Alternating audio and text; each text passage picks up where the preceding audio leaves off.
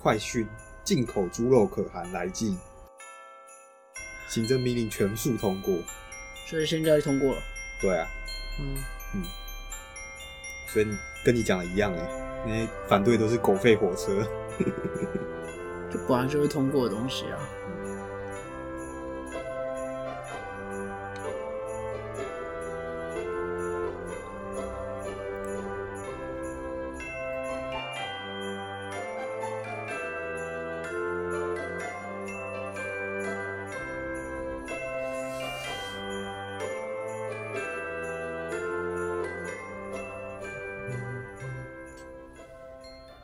各位听众朋友，大家好，这里是中议题，你中意什么议题呢？感谢有见，嗯我是主持人钟义群。那刚刚帮我开场的就是我的好伙伴大家好，我是有健。有见。嗯今天哦，虽然这一集下礼拜一才会，礼拜一才会上，嗯但今天我们录的今天是平安夜，嗯，Merry Christmas。对吧？明天要圣诞节了，嗯，一年一度新鲜纪念日。啊，哎，歪题啊，歪题啊。OK，好，哎、其实今天有一个非常大的新闻、哎，嗯，今天我们的莱猪要通过了。哦哦，对对，刚那个赖友跳出来。对啊，就其实不意外啊。嗯，但我觉得这两天看到这个新闻，有点有点不知道怎么讲哎、好多人反对的理由，我觉得好好笑嗯，就是不听小忠言啊，哦。没有啦，没有打没有打中要害。过过讲了。哎、其实有人反对的理由是提出根本不知道换什么，哦，对，真的是有这个说法，这个还蛮不错的、欸。是啊，就看到这种这种结论还蛮开心的。但是更多人反对的理由是什么？赌猪呃对，然后我现在菜有些菜市场都贴了那个自己贴那个台湾猪标章，嗯然后很多人说什么，诶，那个也不知道是不是真的啊，有过一手一定会造假。嗯，我就觉得，哇靠，这什么东西呀、就是要造假，基本上那什么东西可以造假了，对吧？那这样就真的是编一个很阴谋论的，就是证据摆在你面前，检验标准摆在你面前，你也不信，那我觉得你什么都不会信。对啊，那代表他从一开始就其实心里就有一个偏误了，嗯，就打从心里不喜欢，所以你没有办法从一个很客观的方式去看这个东西。嗯，那其实来来猪的这个议题之前都讲过了啦，对啦，就是我觉得还是对国民党很失望，就是国民党的外交明明就是比民进党还强的一个项目，但是这一次处理的真的是非常荒腔走板，整个突袭 AIT 那个太夸张了啦，对啊所以这真的是没办法，反正现在就是也通过也确定了，嗯，那就这样吧。那如果反对一样，就是继续看能够换什么。我是觉得应该换不到什么了。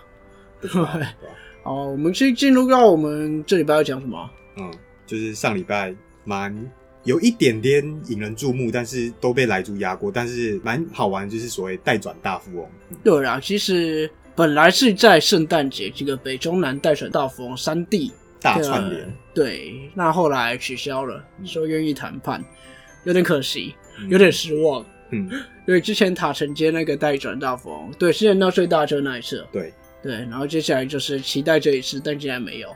嗯，好，我怕我我这样说我会被骂。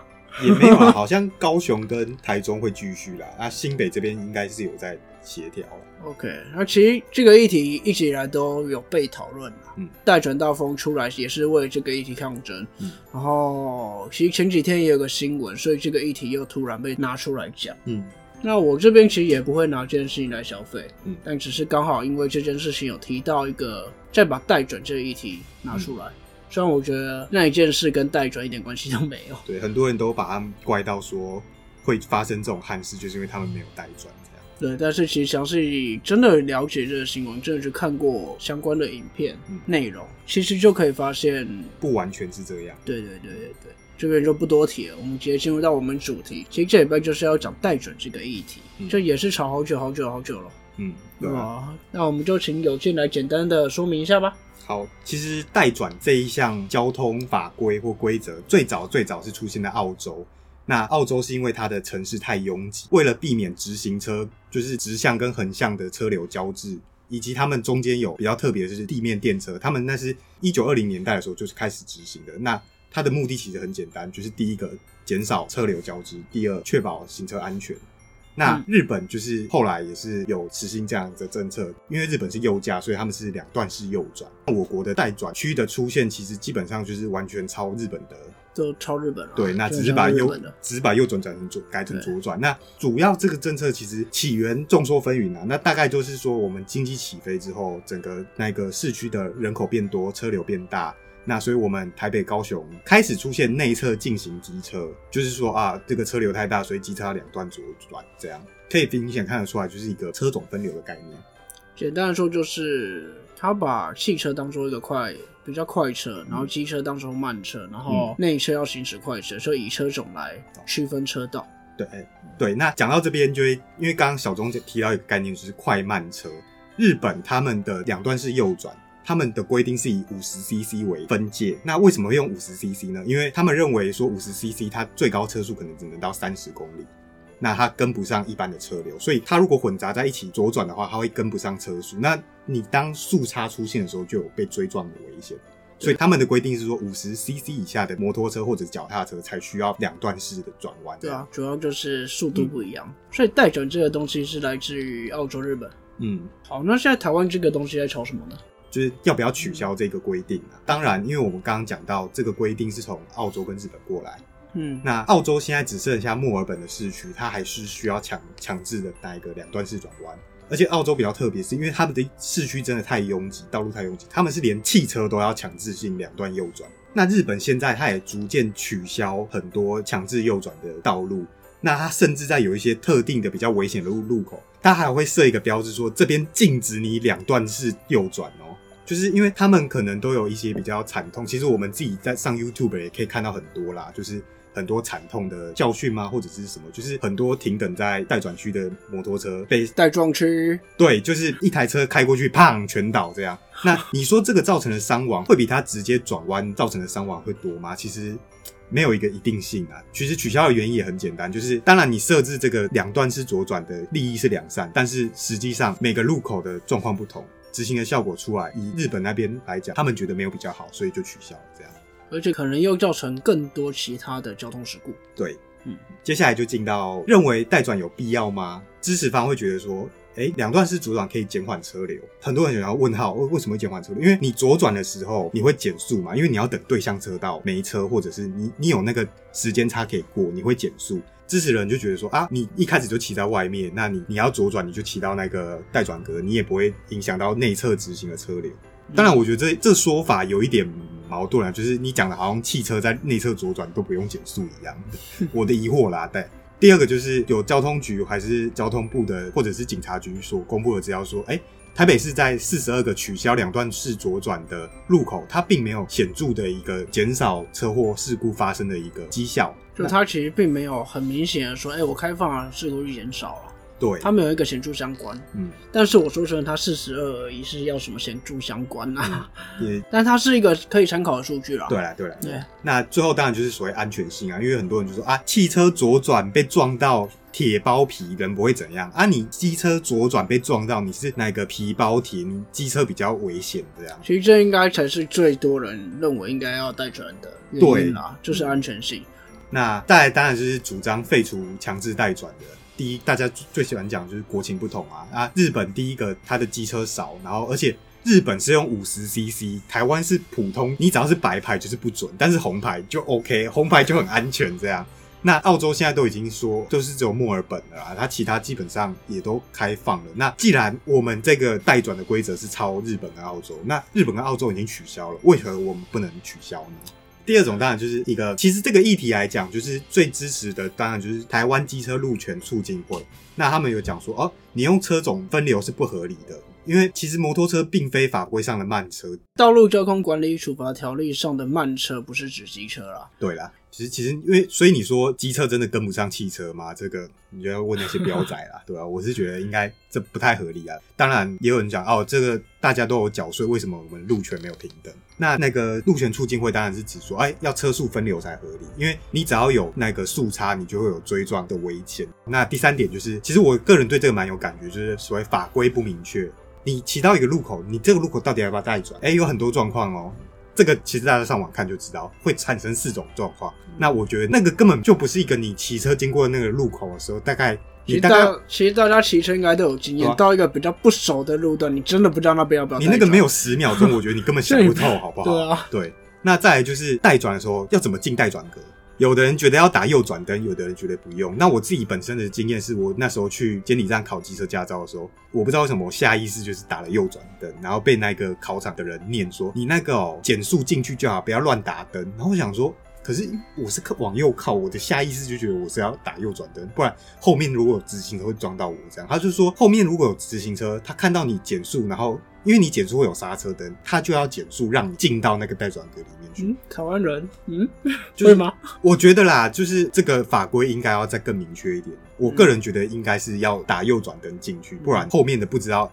因为你也知道路上有很多阿公阿妈，就是骑车就很骑很慢，然后左左摇右摆这样。对你就算有很高的防御性驾驶的该，你也不知道他到底是要右转还是哪一。因为而且他们有很常含着那个刹车，他的灯就会一直亮着。你这有歧视？哦，好，对不起，对不起，对不起，不要歧视，不要歧视。好，对不起。好，那再来就是第四点，就是有很多人也认为说带转没有比较安全。嗯，就像我刚刚讲，很多影片就是停在带转区变带撞区就，带撞区啊，对吧？对吧？反正遇到酒驾或违规，带转带转区的第一个被撞。对，真的，而且很多道路设计真的很不 OK。带转区到底要怎么设计？带转区设计的太小太大都是一个问题。嗯，好，那最后一点就是有一些比较温和的改革派，他们主张就是我没有要废除两段式左转，我要废的是强制两段式左转这个规定。那我觉得这个这个想法也是不错。这个的意思其实是因为你骑六十，你跟得上车速，所以你可以在内侧车道。嗯，你要左转，你提前转入内侧车道，然后也保持一定车速，你直接左转。但是你跟不到内侧车道，这是刚刚车速分流的概念。嗯，你大概只有二三十，你跟不上高速的话，你就不要进内侧车道，你就一样保持在外侧车道，然后就是做带转。又或者是我对这个路况不熟，所以我一开始就已经骑在外面，那我来不及进到里面，那我就带转。这样，对，所以这个其实是一个车速分流的概念。嗯我们看，其实主张要可以直接左转，他们一个很大的想法就是，他们认为骑车在开车、骑车都一样，你在道路上行驶就是要越直观越好。那有些带转格那些，就真的你根本不知道它有没有带转，嗯你真的不知道下一个路口要怎么样嗯。所以其实越直观，什么叫越直观？我今天要左转，我就行驶，是提前行驶在内侧，然后左转；我要右转，我就外侧外侧，然后右转，这就是直观。对，而且有时候你那个带转牌放在内侧车道，你也看不到，我就骑到外面了。好，那这差不多其实就是争议点。但其实我这边可以把它聚焦，其实两方在争议的一个重点嗯，就是带转跟事故率到底有没有关系？嗯你代转会比较安全吗？嗯，支持方就认为，哎、比较安全，所以我们应该要代转，可以保护。对，主张要废除的就认为这是 bullshit，根本没有比较安全，嗯所以他觉得他要入权。嗯，甚至觉得还更更危险这样。对，所以其实这核心大家在争议的东西就是代转跟事故率的之间有没有关联性。嗯那大家其实可以想一想，刚刚可以听出来，两边都有两边的道理，而且两边都有提出过相对的数据嗯来证明自己的观点。嗯，那我先不论这两边的统计数据到底有没有一个一个数据各自表述。对，所以我觉得这个代转跟事故率是一个关系，大家也是嗯看看你觉得哪边比较合理，大家可以先想一下。那我这边其实提出一个我自己的想法，有见你觉得带转跟事故率，它就算有关系，你觉得它会不会是一个虚假关系？哎，hold on hold on，什么是虚假关系？哦，对，虚假关系是一个专有名词啊。那其实就是好，假设今天就是 A 跟 B 在统计上有显著相关啊、这样可能讲有点太抽象。那举个例子，今天一家冰店的那个销售数量跟溺水的人数在统计上呈现显著的正相关。那简单来说就是，哎、我发现这个地方的冰品销售量跟呃越高，然后溺水人数越高。对，那统计上就是说，哎、你有显著正相关吗？但实际上这个逻辑通吗？你觉得？当然不通啊，就是题了啦。就是因为天气热，今天是夏天，那所以这就是一个所谓虚假关系。对，所以这个冰品跟溺水人数溺水人数是一个虚假关系。对可我们放到统计的话，它会呈现一个有关系。对，但它是一个由于第三方因素，因为天气热，大家会去吃冰，大家会去玩水，所以造成这两个都高，对这就是虚假关系的概念。所以回来，我刚刚说带转跟事故率是不是一个虚假关系？我从一开始我一听到这两个东西，我就觉得它是一个虚假关系了。哦，它什么是什么是影响他们的第三音呢？就他妈的马路三宝啦。哦，对，就他妈一对三宝啦。哦，对啊 好，其实就是我们说的驾驶习惯了。对啊，我们驾驶习惯才会影响到事故率的高低啊，嗯，而不是你带不带转影响到事故率的高低啊。是的，我们台湾人常常发生，你不要说今天是机车外侧突然想往里面切，或者是机车从内侧上突然往外侧切，都有。嗯汽车也有啦，高速公路最多啊，汽车也有内侧车道哦，这些尤其计程车那些东西，看到右转直或外侧有人直接切出来，有人招手我就直接切过去，然后是汽车开在外开在外侧的时候啊，想到要左转的直接切进去。嗯，汽车、汽车、机车都有了。嗯常常发生，自己有在骑车、开车、骑车的都知道，这种情形很多了。然后机车爱钻缝啊，怎么样？那个其这些才是造成事故率的主要原因。真的，我每次下公车，那公车右转灯都打多久，还是有摩托车硬要从右边进对来，所以我觉得最核心的造成事故率的是驾驶习惯，嗯而不是要不要带转。嗯我自己是我自己会骑车也会开车啊，主要在骑车。我当然觉得越直观，我我会比较方便了。对啊，我当然觉得这样很好啊。嗯但是我觉得我就算开放了这个，以我们现在用路人的习惯，我觉得怎么样都很危险。嗯开车也是一定看到你机车在内线，就就一直扒你啊，啊也不想让你啊，逼你车。有些恶劣一点的、会逼你车。切换车道不打方向灯，对啊，我觉得最重点是在这边啊，在驾驶习惯没有办法去更改之下，去讨论要不要带转，我觉得都是都没有讨论到一个根本。对，而且其实刚刚前面讲到日本，日本人非常守规则，只是台湾人做不到。所以我觉得这个议题，你去讨论到底要不要代转，的确它有讨论的必要。嗯但是我觉得最核心、最核心的东西就是你驾驶习惯要好，你再去讨论这些要不要带转，能不能直接左转，你才真的能让事故率下降，让整个用路人越来越进步吧。嗯，让整个道路环安全的环境更好。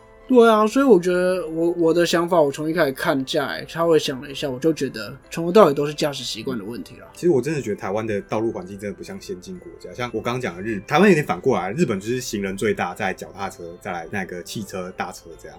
那我觉得台湾，机车啦哦，机脚踏车、机车、汽车、大车。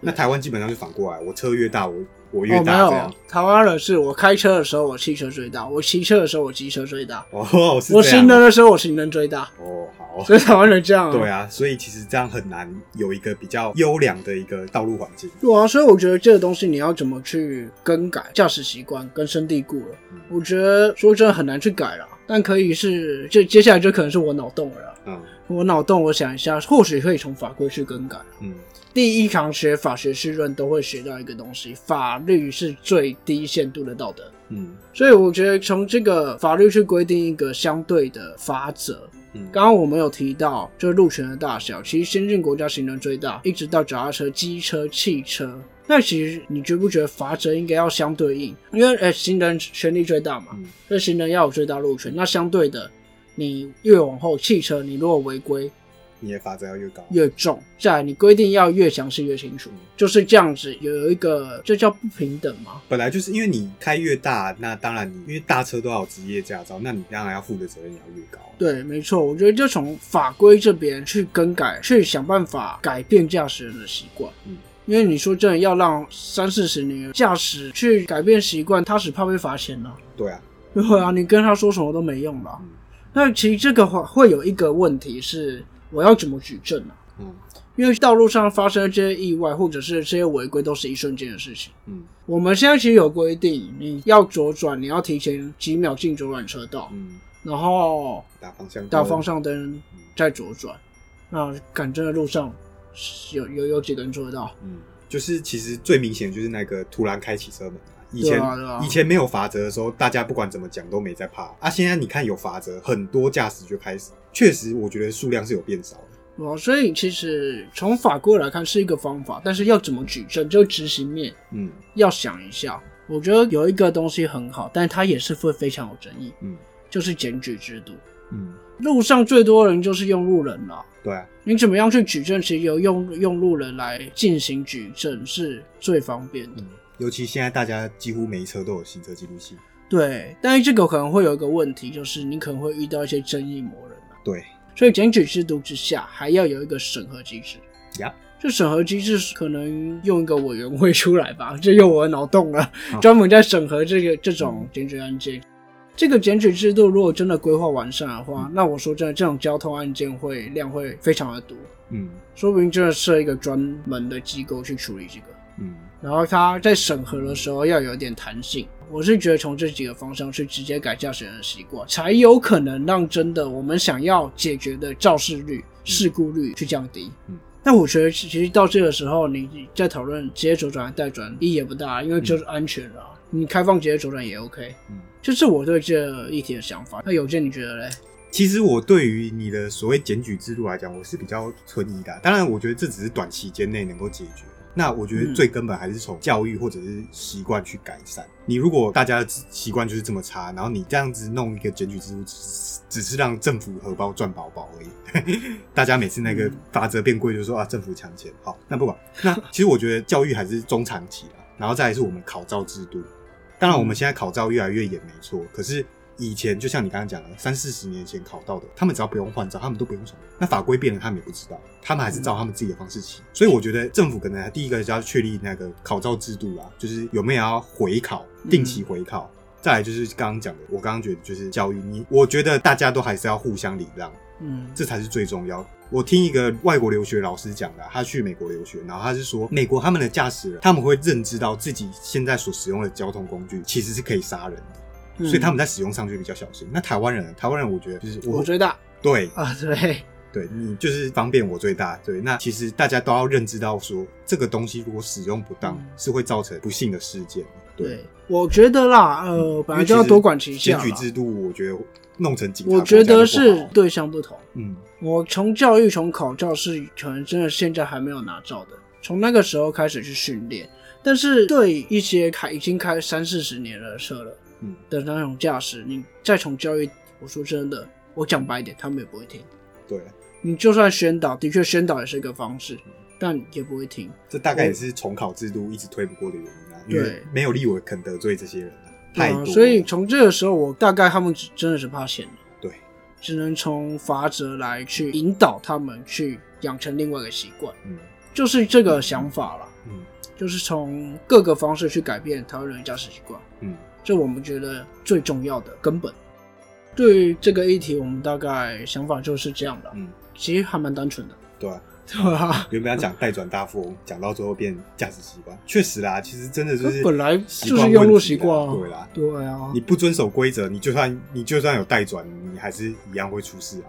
对吧嗯，诶，代转大富翁这个可以当成一个个案来讨论啊，就这活动合不合法？那警察开单合不合法？对吧、这个是如果 OK 的话，可以做一个做一节个案来讨论。嗯，好，我们又回到了下礼拜要讲什么的 part 了。哦，其实我有想法，消费券消费券啊，三倍券，对对对对，哦，我以为你回到几年前了。